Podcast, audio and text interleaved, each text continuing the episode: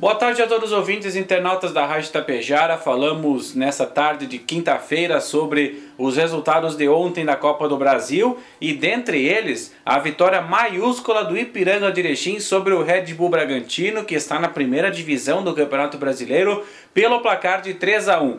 Eric, também João Pedro marcaram os gols do Ipiranga, abrindo o placar de 2 a 0. Ainda Alejandro, aos 43 da etapa final, descontou para o Bragantino, mas no apagar das luzes, Jonathan Ribeiro fez o 3 a 1 para a equipe do Ipiranga, o que garantiu a equipe de Erechim a chegar novamente na sua melhor posicionamento numa Copa do Brasil, que foi a terceira fase em 2016. Para você ter uma ideia, o Ipiranga, assim como o Brasil de Pelotas também, recebe um valor da CBF próximo a 2 milhões e 100 mil reais, o que vai garantindo um, um, fôlego um pouco a mais na questão financeira, mas que agora deixa Ipiranga numa posição muito confortável para a terceira fase da Copa do Brasil. O adversário sairá no mês de abril em um sorteio que será realizado na sede da CBF em jogos de ida e volta. Ipiranga só pensa no Grêmio no próximo domingo às 4 da tarde no Colosso da Lagoa em Erechim. Já o tricolor gaúcho hoje à noite entra em campo também para tentar garantir vaga para a terceira fase da Copa do Brasil e enfrenta o Ferroviário do Ceará na Arena a partir das 8 horas da noite.